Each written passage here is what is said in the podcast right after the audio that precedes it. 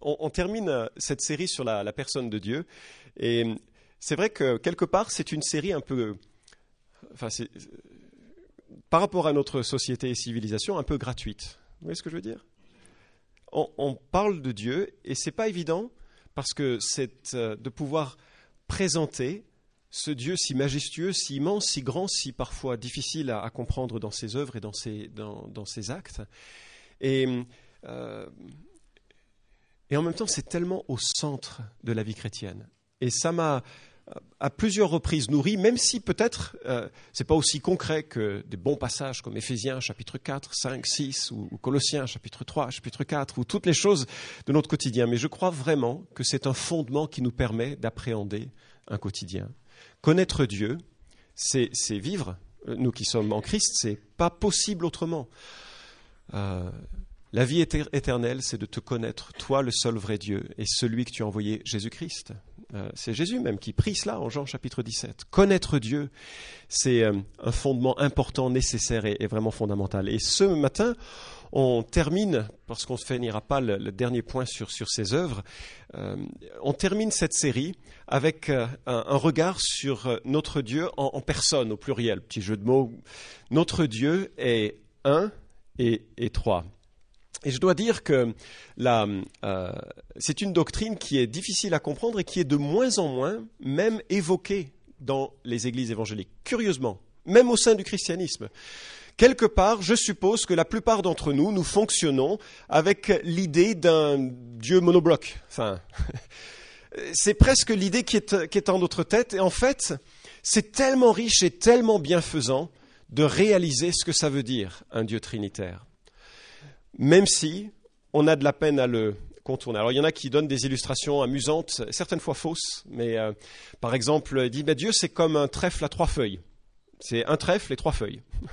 C'est pas mal comme, euh, comme image. C'est un peu restrictif, mais c'est pas mal. Il y en a d'autres qui l'ont évoqué en termes. Ben, c'est comme l'eau l'eau existe sous trois formes, euh, solide, liquide et humidité, eh bien, Dieu est comme cela.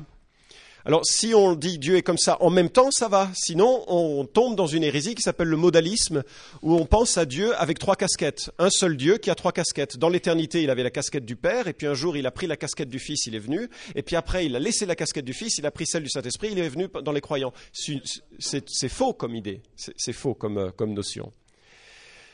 Tertullien écrit Imaginons la Trinité sous forme d'une plante, avec le Père comme une racine profonde, le Fils comme cette pousse qui s'élance dans le monde, et l'Esprit qui se répand en beauté et en parfum. C'est une autre image. Mais, mais c'est une image qui, qui est quand même limitée. Réalisez cependant que sans Trinité, il n'y a pas de salut. Sans Trinité, il n'y a pas de salut. Jésus ne serait qu'un être créé, et il n'aurait alors pas pu être le pont parfait entre Dieu et les hommes.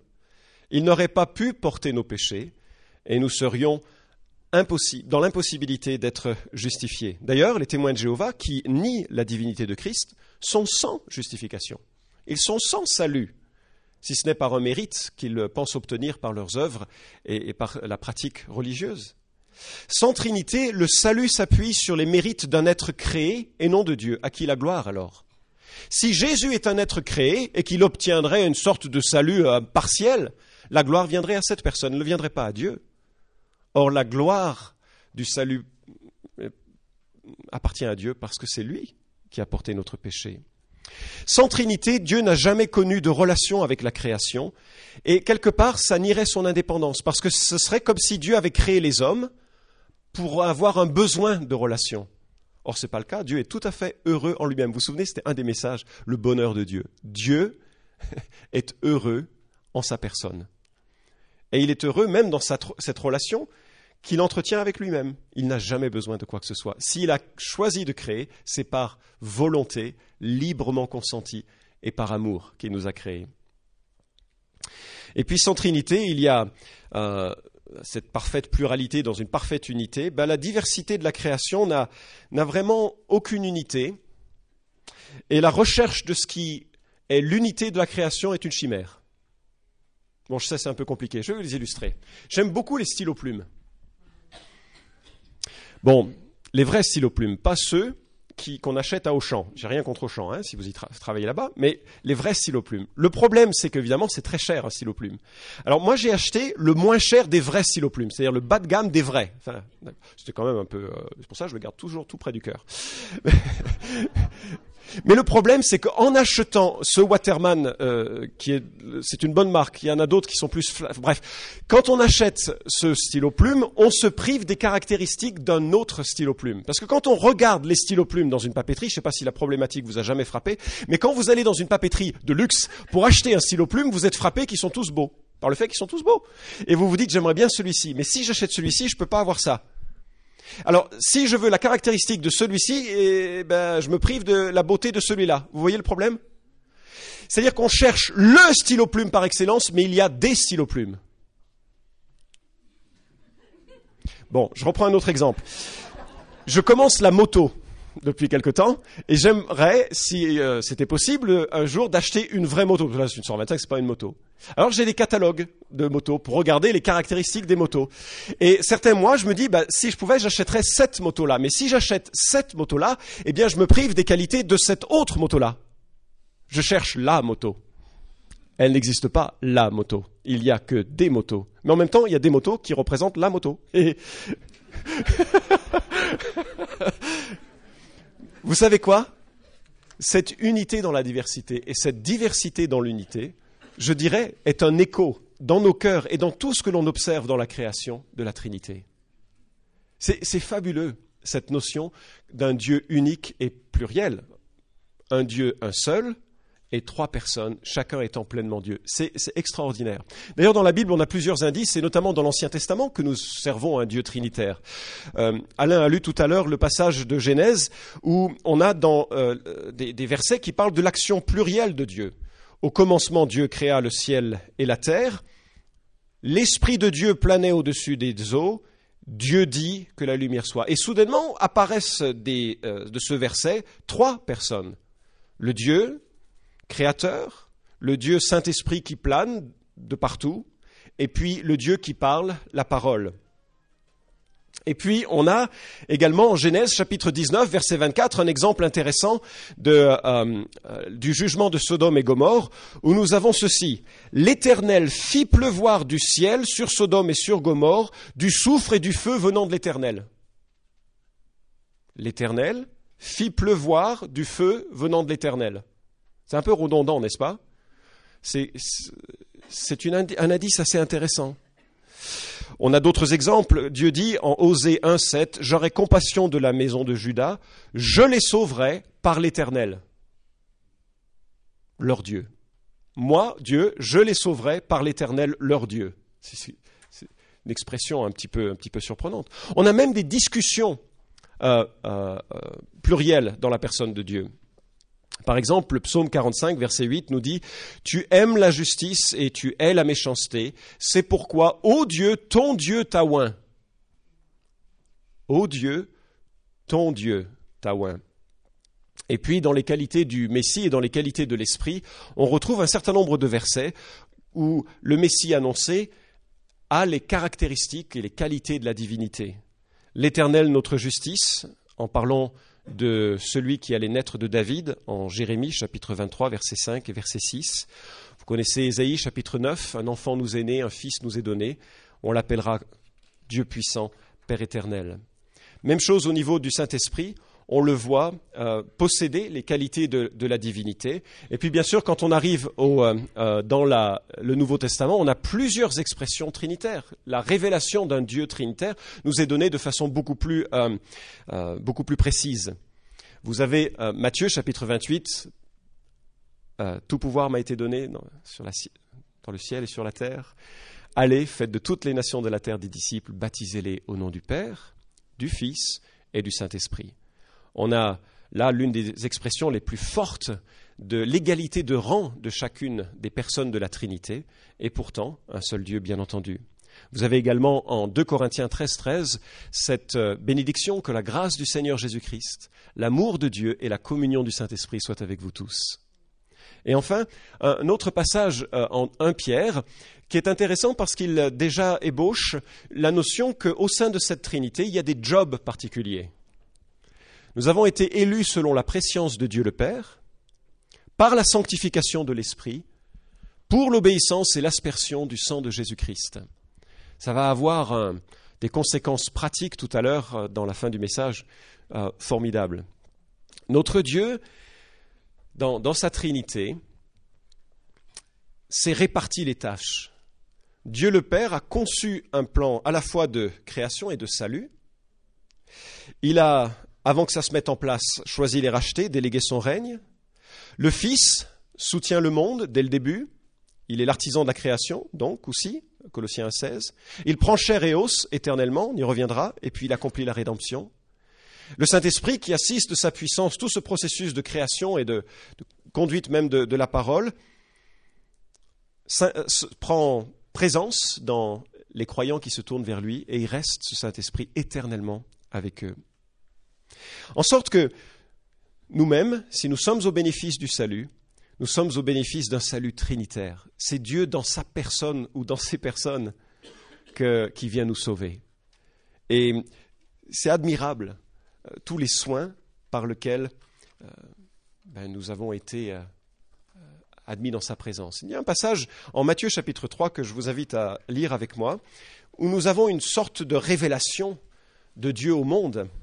Matthieu chapitre 3, à partir du verset 13. Matthieu chapitre 3, verset 13. On est là au tout début du euh, euh, ministère de, Jésus-Christ. Ministère qui prend maintenant une phase publique. Et au verset 13, nous lisons Alors Jésus vint de la Galilée au Jourdain, vers Jean, pour être baptisé par lui. Mais Jean s'y opposait en disant C'est moi qui ai besoin d'être baptisé par toi, et c'est toi qui viens à moi. Jésus lui répondit, Laisse faire maintenant, car il est convenable que nous accomplissions ainsi toute justice. Alors Jean le laissa faire. Aussitôt baptisé, Jésus sortit de l'eau et voici, les cieux s'ouvrirent, il vit l'Esprit de Dieu descendre comme une colombe et venir sur lui.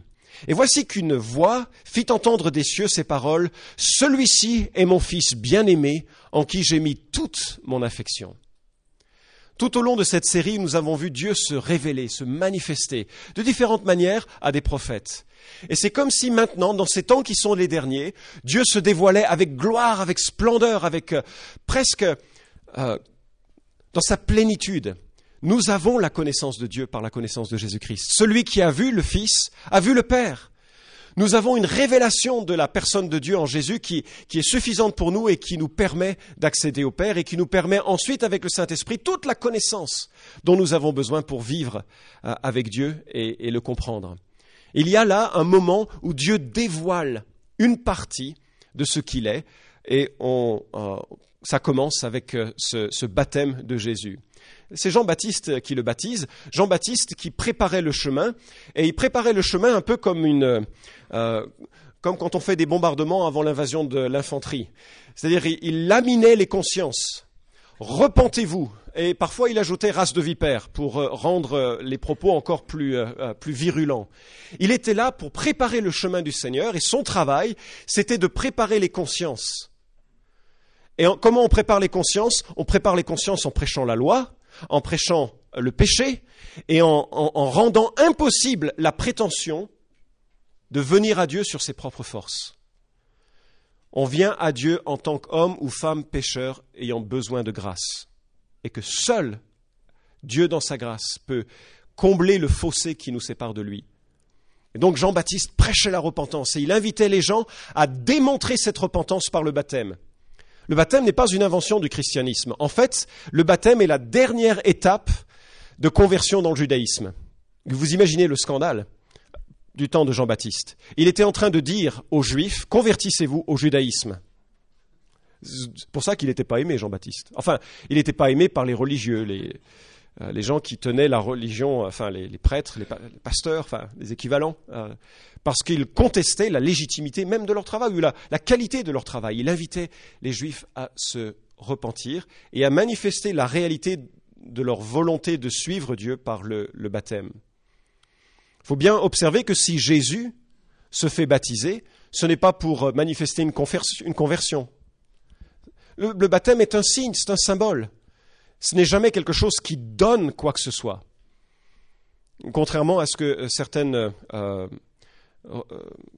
églises chrétiennes ou parfois sectes enseignent, le baptême ne donne pas quoi que ce soit. Mais c'est le, le témoignage d'un engagement, la volonté de s'identifier pleinement dans le plan de Dieu. C'est pourquoi Jésus pouvait tout à fait être, baptisé euh, en cela.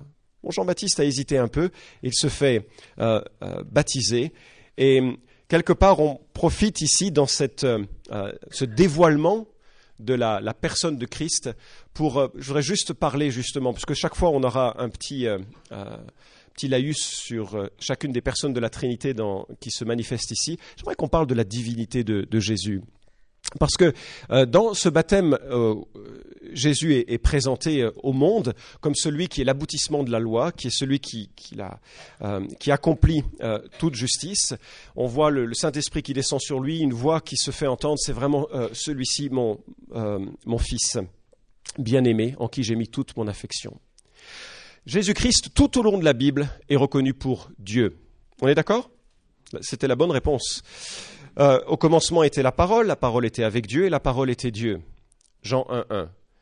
Les témoins de Jéhovah disent, oui, mais il y a dans le grec, je le cite parce que si vous les recevez chez vous et que vous en discutez, ne vous laissez pas impressionner par ce qu'ils disent, ils disent, oui, mais dans le grec, il n'y a pas d'article défini, et on pourrait donc traduire, au commencement était la parole, et la parole était un Dieu, ou était avec Dieu, pardon, et la parole était un Dieu. Mais c'est bien méconnaître la grammaire grecque, parce qu'il est sous-entendu. En fait, on attribue du sujet, enfin bref. La parole était vraiment Dieu. Lorsque euh, Thomas, celui qui doutait de la résurrection, voit Jésus ressuscité, il se prosterne et il dit quoi? Mon Seigneur et mon Dieu. Et jamais Jésus ne corrige quelqu'un qui porte l'adoration à sa personne. Pierre va corriger quelqu'un qui tombe à genoux devant lui, en Actes chapitre 10. Jésus jamais. Quand les gens tombent à genoux devant lui, il ne dit rien, c'est normal qu'il soit adoré. C'est normal que nous l'adorions. C'est normal que parfois nous nous mettions à genoux en disant Seigneur Jésus, tu es celui qui m'a sauvé, tu es le Dieu même venu habiter en moi par ton Esprit Saint. On a raison de le faire. Tite 2.13, il est question de la bienheureuse espérance et la manifestation de la gloire de notre grand Dieu et Sauveur, le Christ Jésus. Jésus est vraiment, vraiment, véritablement Dieu. En 325 après Jésus-Christ, nous euh, trouvons cette affirmation qui le détaille, si tu veux bien y passer. Voilà, nous croyons à un seul Seigneur, Jésus-Christ, le Fils unique de Dieu, né du Père avant tous les siècles, Dieu venu de Dieu, lumière issue de la lumière, vrai Dieu issu du vrai Dieu, engendré et non créé, d'une même substance que le Père et par qui tout a été fait, qui pour nous les hommes et pour notre salut est descendu des cieux et s'est incarné par le Saint-Esprit dans la Vierge Marie et a été fait homme. C'est simple comme formulation, n'est-ce pas? Et souvent, euh, on, a de la peine à, formuler comment, est-ce qu'on peut comprendre que Dieu est éternellement Dieu et en même temps qu'il soit le Fils de Dieu. Ça ne vous surprend pas parfois? Par exemple, la confession de foi de La Rochelle, en 1559, dit Le Fils est éternellement pardon, engendré du Père, le Saint-Esprit procède, procède éternellement du Père et du Fils. Ça veut dire quoi ça? Ça veut dire quoi concrètement? Quand on a en Jean chapitre 3 verset 16, vous connaissez ce verset? Excusez-moi, je ne voulais pas insulter quiconque dans sa mémoire, car Dieu, c'est un des plus beaux versets de, la Bible, hein. car Dieu a tant aimé le monde qu'il a donné son Fils unique. Non, qu'il a donné, qu'il a envoyé son Fils. Son quoi? Son Fils unique. C'est quoi son Fils unique? C'est quoi son Fils unique? Et, ça veut dire quoi que Jésus est Dieu le Fils? Et en même temps qu'il soit Dieu. Comment est-ce qu'on peut concilier ça? Voyez-vous, j'ai un fils, Jordan, et il est... Euh, non, je voulais pas te parler. Euh, il n'est pas moi. Comment est-ce qu'on peut comprendre alors qu'il y a un Dieu le Père et Dieu le Fils? Parce que si il est le Fils, c'est qu'il a commencé à exister, non? Oui, mais s'il a commencé à exister, il n'est pas Dieu. Vous voyez le problème que ça engendre? C'est sur ce genre d'argument que les gens contestent régulièrement la divinité de Christ. Mais en fait, en Jean chapitre 3, verset 16, ce que nous lisons, c'est un terme qui évoque non pas fils unique dans le sens de la chronologie, mais fils unique dans le sens du genre. Il est d'une classe unique, d'un type unique, d'une relation au Père unique. C'est pour ça qu'on peut parler de lui comme le Fils unique de Dieu. S'il avait été créé, il serait comme nous. Et quelque part, il perdrait sa divinité. Mais il est d'un rang unique. D'ailleurs, le terme n'a pas toujours euh, euh, cette notion de... Euh, ah, pardon, oui, on revient en arrière. N'a pas toujours cette, notion de, premier dans, la naissance, comme on le voit avec Colossiens chapitre 1 verset 15. Il est l'image du Dieu invisible, le premier-né de toute la création. Là encore, souvent les témoins de Jéhovah viennent et disent, ah ben s'il est le premier-né, c'est qu'il est venu à la naissance. S'il est venu à la naissance, c'est qu'il n'était pas éternel. S'il n'est pas éternel, il ne peut pas être Dieu. On comprend le raisonnement. Peut-être vous avez été bloqué sur ça en disant, ben, euh, je sais pas trop. Enfin, dans mon cœur, je sais que, Jésus est Dieu, mais peut-être là, je suis bloqué sur Colossiens 1.15. Mais en fait, dans la Bible, encore une fois, ce terme a la notion de rang et de prééminence. La clé, peut-être, ce serait Jérémie 31.9, où il est dit que Éphraïm est mon premier-né. Premier-né? Ah non, Éphraïm n'est pas le premier-né, c'est le fils cadet. Donc ça veut dire quoi? Jésus, quand il est le premier-né, il est le supérieur. Il faut, intégrer une pensée un peu juive dans cette, dans cette idée. Jésus-Christ est éternellement Dieu. En bref, Dieu le Père, par nature, accorde éternellement son essence divine avec le Fils et l'Esprit, au point que le Père a donné au Fils d'avoir la vie en lui-même, de toute éternité et pour toute l'éternité, le Père engendre le Fils, en sorte que le Fils vit de lui-même avec le Père. C'est compliqué, hein? Ouais, sais, c'est compliqué. Mais c'est pourquoi on peut imaginer que Dieu est inimaginable. Et que je peux concevoir que Dieu, éternellement en arrière et éternellement à l'avenir, a engendré, non pas créé, Dieu le Fils, qui existe de toute éternité, pourtant il a la vie en lui-même. Et on peut tourner en rond dans nos pensées, constamment, et simplement dire, Dieu est plus grand que je serais jamais capable de le formuler. Et quand on regarde sa divinité, on peut aussi regarder sa, son œuvre plus, plus rapidement. Euh, le Fils de Dieu est celui qui soutient toutes choses dans la création. Hébreu 1.3, euh, il est celui qui accomplit l'œuvre du Père, il est celui qui, qui, a souffert pour nous, il est celui qui nous a rachetés, il est celui qui euh, intercède encore aujourd'hui pour, nous. Romains chapitre 8, verset 34. Jésus est engagé dans son salut depuis le début, dans notre salut depuis le début, jusque encore aujourd'hui dans son intercession pour nous. On revient sur le texte de Matthieu chapitre 3, et voilà donc euh, Jésus qui accomplit toute justice.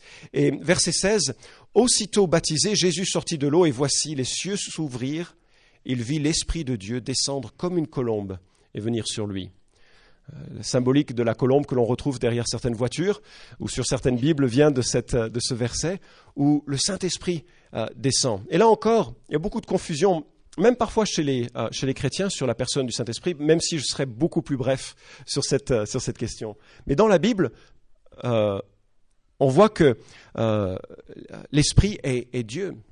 Vous vous souvenez qu'en Actes, en Actes chapitre 5, il y a Ananias et Saphira qui décident de vendre un champ et qui voudraient bénéficier de la réputation de faire un gros don à l'Église toujours un danger euh, quand on a de l'argent de vouloir l'utiliser pour sa réputation et ils sont tombés dans ce piège.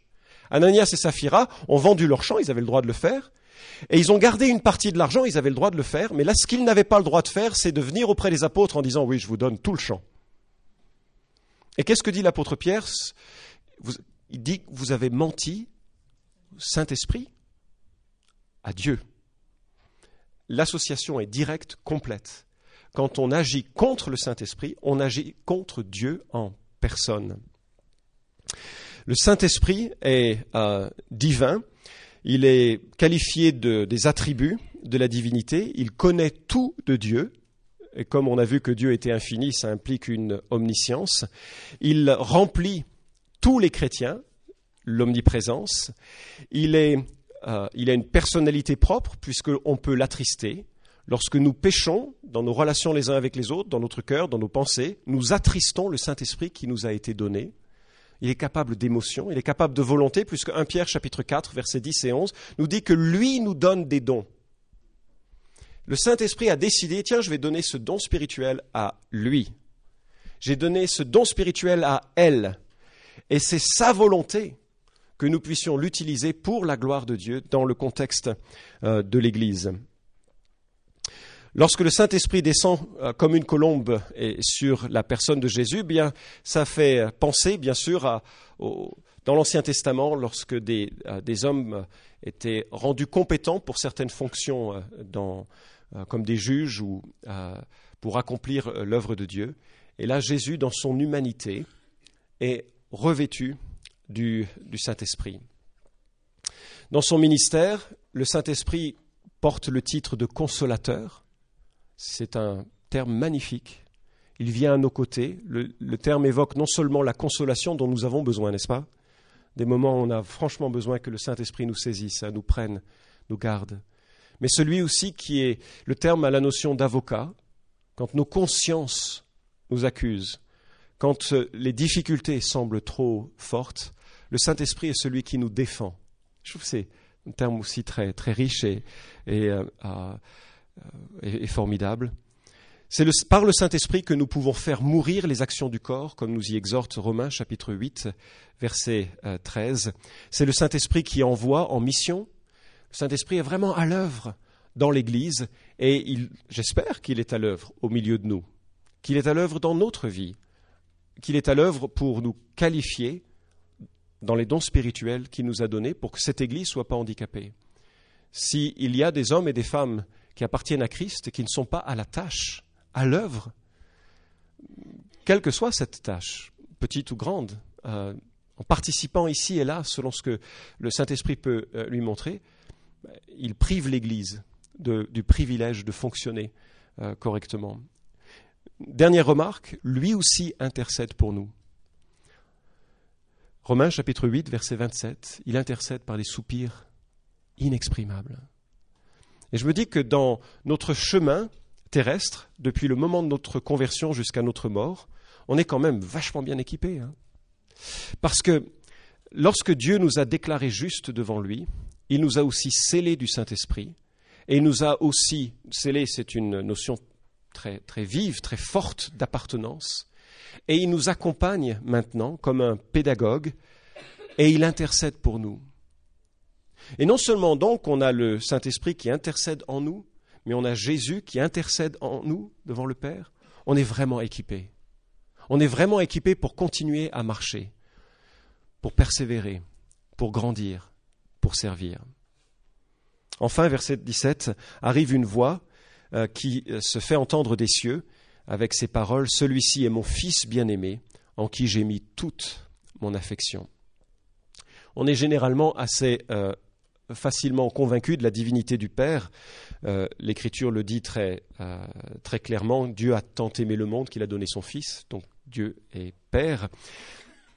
lorsque les temps furent accomplis, nous, nous dit Galates 4.4, Dieu a envoyé son Fils, né d'une femme, né sous la loi. Dieu a envoyé son Fils. La divinité du Père n'est rarement, ou je ne crois pas en fait, euh, euh, contestée. Et dans son euh, ministère, il est celui qui conçoit un plan de salut et qui l'accomplit, qui dirige ce plan et le mènera au bout du chemin, puisque, comme nous l'avons vu, Dieu est tout-puissant et capable de faire ce qu'il a, prévu de faire. Ce qui est à remarquer, c'est que lorsque cette voix se fait entendre, celui-ci est mon fils bien-aimé en qui j'ai mis toute mon affection, on remarque que tout au long de l'Évangile, Dieu le Fils a, fait uniquement la volonté de Dieu le Père. Il a annoncé les choses que le Père lui demandait d'annoncer, il a fait les œuvres que le Père lui a proposé de faire, ou lui a demandé de faire, et jusque dans les moments où ça lui a arraché les cris de son cœur lorsque dans son humanité, à Gethsemane, il a souhaité ne pas aller à la croix. Et lorsqu'il a été confronté à cette ultime tentation de ne pas aller jusqu'au bout de son projet dans son humanité, et qu'il a crié à Dieu, Père, Père, s'il était possible, éloigne de moi cette coupe, mais pas ma volonté, mais la tienne. Et en cela, il a obtenu toute l'approbation du Père. Tout au long de sa marche sur terre, Jésus n'a jamais déçu le Père, Jésus n'a jamais péché, Jésus a toujours obtenu l'affection du Père, sauf à un seul moment. Lorsqu'il commence son calvaire à la croix, la Bible dit en Ésaïe 53, Il a plu à Dieu de le briser pour nos iniquités. Dans ce moment-là, Christ devient euh, péché pour nous, de Corinthiens 5, 21. Il porte en sa personne l'ensemble des péchés de ceux qui se confieraient en lui, et il meurt condamné à leur place. Ça plaît à Dieu de nous offrir ce cadeau, que notre condamnation est tombée sur les épaules de son propre Fils, de sa propre personne. Quelle grâce Quelle, quelle grâce L'approbation parfaite du Père qui permet à Jésus, dans sa perfection, de porter correctement nos péchés. Il est vraiment l'agneau de Dieu, sans tache, ni rien d'imparfait. Toute l'affection du Père est tombée sur lui. Qu'est-ce qu'on peut faire de ce message? On arrêtera là-dessus.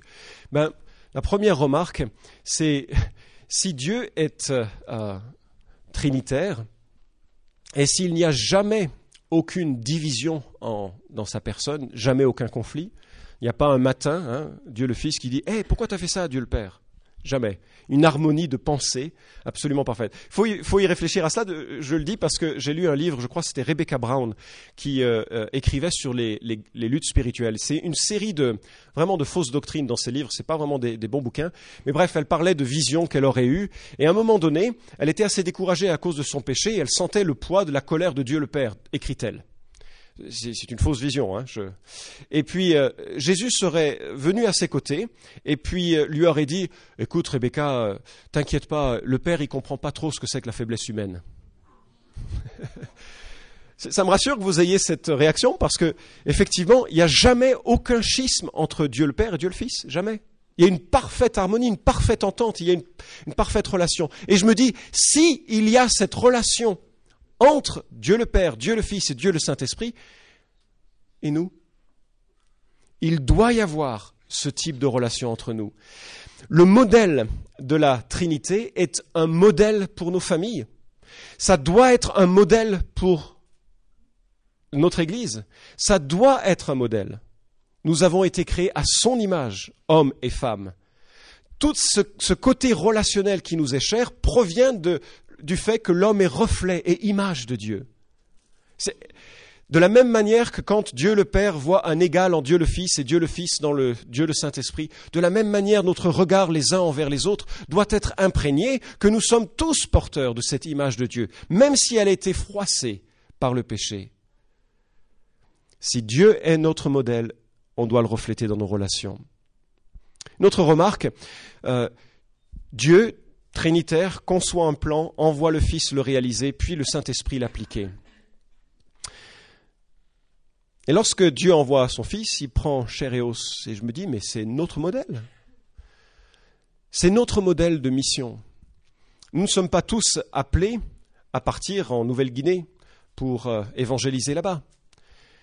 Mais nous devons tous avoir conscience qu'ensemble, on a un plan pour le salut du monde on en fait partie. Nous devons persévérer en tant qu'assemblée pour soutenir des missionnaires, pour les envoyer, parce que c'est ce que Dieu a fait. Il a envoyé un missionnaire en Jésus, qui a traversé le ciel et qui s'est incarné. Et j'espère que, ici et là, nous laisserons partir des jeunes en mission de notre assemblée pour qu'ils puissent représenter euh, ce, modèle-là et que nous soyons associés à eux. Je euh, remarquais les frères moraves ont eu dans les temps les plus terribles de l'esclavagisme américain une idée géniale. Comme ils n'arrivaient pas à faire passer l'évangile auprès de ces populations africaines, esclaves, vous imaginez les relations euh, race blanche, race noire étaient terribles dans ce pays, dans ce pays et dans d'autres à cette époque. Vous savez ce que les frères moraves ont décidé pour faire passer l'évangile? Ils ont demandé, deux d'entre eux, je me souviens plus de leur nom, mais ils ont demandé de devenir esclaves. Et il y a deux frères moraves qui sont devenus esclaves et qui ont été traités comme les autres et qui de l'intérieur ont reflété la grâce de Christ. Et je me dis, cet exemple-là, c'est un exemple extraordinaire qui reflète plus particulièrement ce que j'essaye d'exprimer ici. Et sans aller à de tels excès, là où Dieu nous a placés, nous devons pénétrer euh, ce monde avec, euh, avec l'évangile de Christ. Troisième application, si Dieu avait un plan et que euh, le Fils était assujetti au Père et l'a réalisé sans pour autant être de rang différent, je crois que, et particulièrement dans notre pays comme la France, il nous faut revoir notre considération de l'autorité. Je suis assez surpris qu'en France, nos rapports à l'autorité sont toujours hiérarchiques, le dessus et le dessous. Or, dans la Bible, les relations de l'autorité ne sont pas hiérarchiques, elles sont simplement fonctionnelles.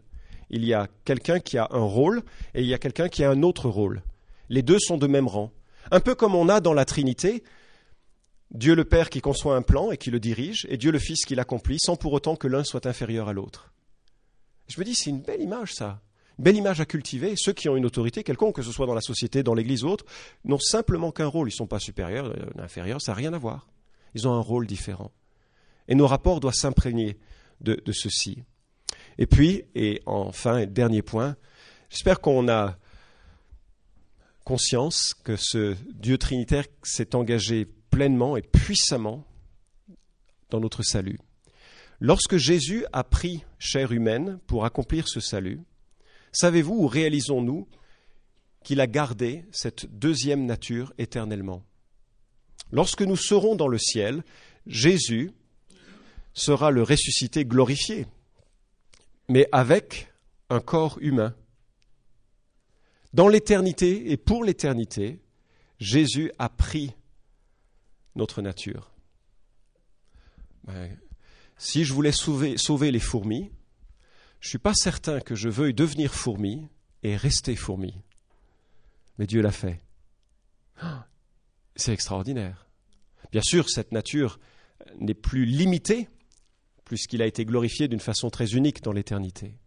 Mais néanmoins, il restera cette, dans son apparence humaine, selon ce que l'on voit en Apocalypse. Même chose du Saint-Esprit. Nous avons reçu, la Bible nous dit, les arts de l'Esprit c'est-à-dire le premier paiement du Saint-Esprit. Et on le réalise, n'est-ce pas? Quand on est né de nouveau, on a toute cette ambition de vivre pour la gloire de Dieu dans la perfection et on réalise que ce n'est pas encore ça. Et on est triste de voir ce combat et cette lutte qui commence et qui dure entre ce que nous voulons faire et ce que Dieu voudrait faire. Le Saint-Esprit nous est donné en partie aujourd'hui. Mais qu'est-ce que Jésus a dit? Le consolateur que je vous enverrai, il sera éternellement avec nous. Voilà pourquoi, peut-être, dans l'éternité, il n'y aura plus jamais de péché. Parce que la présence du Saint-Esprit en nous, qui est éternelle, sera dans une plénitude qu'on ne peut imaginer aujourd'hui. Et je suis impressionné que Dieu ait verrouillé notre salut à ce point. que Dieu ait, se soit engagé dans la totalité de son être pour nous sauver. Et ça suscite en moi l'admiration, la louange, et l'adoration. Et je vous invite à conclure avec un chant qu'il exprime euh, juste après ce moment de prière. On prie.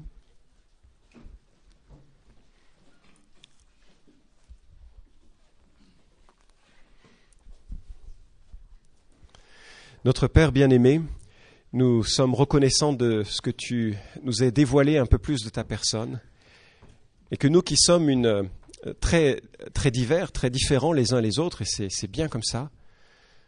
Prions que nous ayons cette, euh, que nous développions cette même unité qui, reflète euh, la tienne. L'unité dans la diversité, cette diversité, qu'elle puisse s'exprimer dans l'unité. Je prie que, euh, cette image de toi que nous découvrons dans l'Écriture puisse imprégner nos pensées, notre être, nous réjouir profondément de euh, cette œuvre que tu as faite dans la totalité de ta personne pour nous sauver. Seigneur, t'apportons notre louange, notre adoration dans le nom de Jésus, par la puissance de l'Esprit. Amen.